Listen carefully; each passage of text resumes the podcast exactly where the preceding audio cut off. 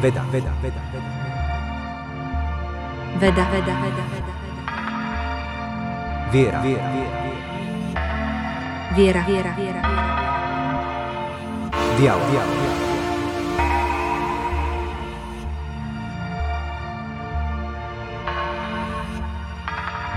Veriac, nevediac. Vítajte pri ďalšom dieli podcastu Veriac nevediac. Moje meno je Martin Fedorko a som entuziasta v oblasti vedy, viery, teológie a vedeckého bádania. Dnes sa pozrieme na jednu z najvýznamnejších postav európskej vedy a matematiky v 17. storočí, ktorá bola zároveň aj katolickým kňazom a teológom. Je ním otec Marín Mersenne, ktorý sa narodil 8. septembra 1588 vo Francúzsku a zomrel 1. septembra 1648 v Paríži. Je známy predovšetkým pre svoj prínos v teórii prvočísel, zvuku a vibrácií, optiky a hudby, ale aj pre svoju úlohu ako korešpondent a organizátor vedeckej komunity svojej doby. Pre mňa, ako amatérského hudobníka a asi aj rovnako amatérského teológa, je životopis tohto velikána v mnohom inšpiratívny. Musím povedať, že zo všetkých veľkých vedcov je mi jeho pole pôsobnosti asi najbližšie. Možno je to okrem iného aj tým, že bol mužom dialogu a vedel prepájať viacero ľudí s rôznym svetonázorom, čo je pre mňa osobne veľmi inšpirujúce. Ako sa mu ale podarilo sklbiť svoju vieru a vedu? A aký jeho odkaz do súčasnosti? Skúsim sa na to pozrieť v najbližších minútach bližšie.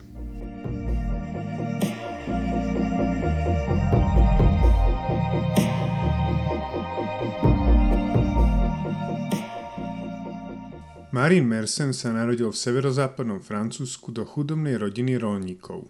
Už od detstva prejavoval záujem o učenie a štúdium a tak ho jeho rodičia poslali do školy v Le Mans. Do tejto školy príjmali aj také deti, ktoré nemali čím zaplatiť, čo umožnilo Marinovi začiatok štúdií.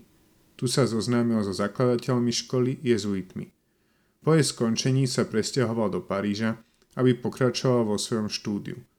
Cestou na neho urobili dojem mnísi v kláštore reholného rádu najmenších bratov svätého Františka z Paoli, ktorí sa venovali chudobe, modlitbe a vzdelávaniu. Správanie týchto reholníkov na neho urobilo taký dojem, že v roku 1611 do tohto rádu vstúpil. Po štúdiu teológie a hebrejčiny v Paríži bol v roku 1612 vysvetený za kňaza a neskôr sa stal aj predstaveným kláštora v Paríži, kde žil a študoval až do konca svojho života. Venoval sa matematike a hudbe a stretával sa s inými vedcami a mysliteľmi ako boli Descartes, Pascal a Petit alebo iní. Bol tiež horlivým korešpondentom, ktorý udržiaval kontakt s vedeckými osobnosťami v Taliansku, Anglicku a Holandsku, medzi inými aj s Galileom Galilejom. Mersenne bol jeho vrelým obhajcom a pomáhal mu s prekladmi niektorých jeho prác o mechanike. V roku 1635 Založil tzv. vedeckú akadémiu v Paríži, ktorá mala takmer 140 členov, vrátane astronómov, filozofov a matematikov. Táto akadémia bola predchodcom Akadémie vied založenej Jean-Baptiste Colbertom v roku 1666.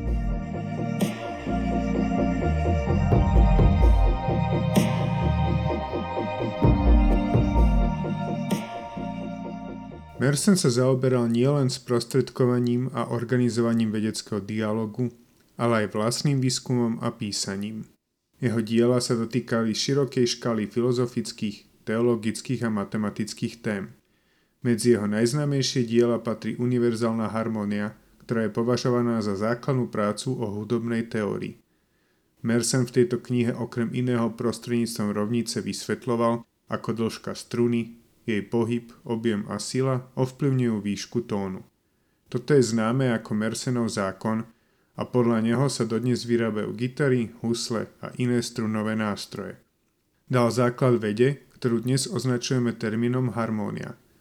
Okrem toho Mersenne nezávisle od Galilea objavil vzťah medzi frekvenciou kivadla a odmocninou jeho dĺžky, ktorý publikoval o rok skôr ako Galileo.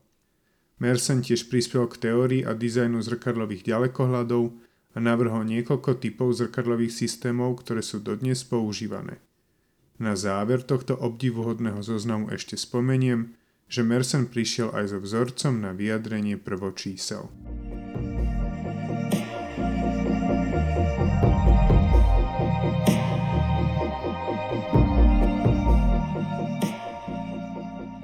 Ako som spomínal, Marin Mersenne sa nevenoval len prírodným vedám, ale aj humanitným a teologickým. V niekoľkých svojich dielach, ako napríklad slávne otázky o knihe Genesis alebo Pravda vedy, sa zaoberal otázkami náboženstva, filozofie, etiky a metafyziky. Mersenne bol zástancom nového prístupu k vede, ktorý sa opieral o empirické pozorovanie, experimentovanie a matematické modelovanie a ktorý sa vzdialoval od starovekej a stredovekej tradície, ktorá sa spoliehala na autority a kvalitatívne vysvetlenia. Mersenne bol presvedčený, že veda je služovníčkou viery a že Boh je autorom prírody i písma. Preto sa snažil obhajovať vieru pred skeptikmi, ateistami a deistami, ktorí popierali zjavenie, zázraky a osobného Boha. Zároveň sa snažil obhajovať vedu pred ortodoxnými teológmi, ktorí ju považovali za nebezpečnú, heretickú alebo zbytočnú. Mersen veril, že veda a viera sa nemusia navzájom vylúčovať, ale môžu sa navzájom doplňať a obohacovať. Veda nám ukazuje, ako Boh stvoril a riadi svet a viera nám ukazuje, prečo a na čo ho stvoril. Marin bol teda nielen vynikajúcim vedcom, ale aj verným kresťanom. Zomrel na komplikácie spôsobené problémom s plúcami. Na jeho žiadosť bolo jeho telo darované na vedecké účely.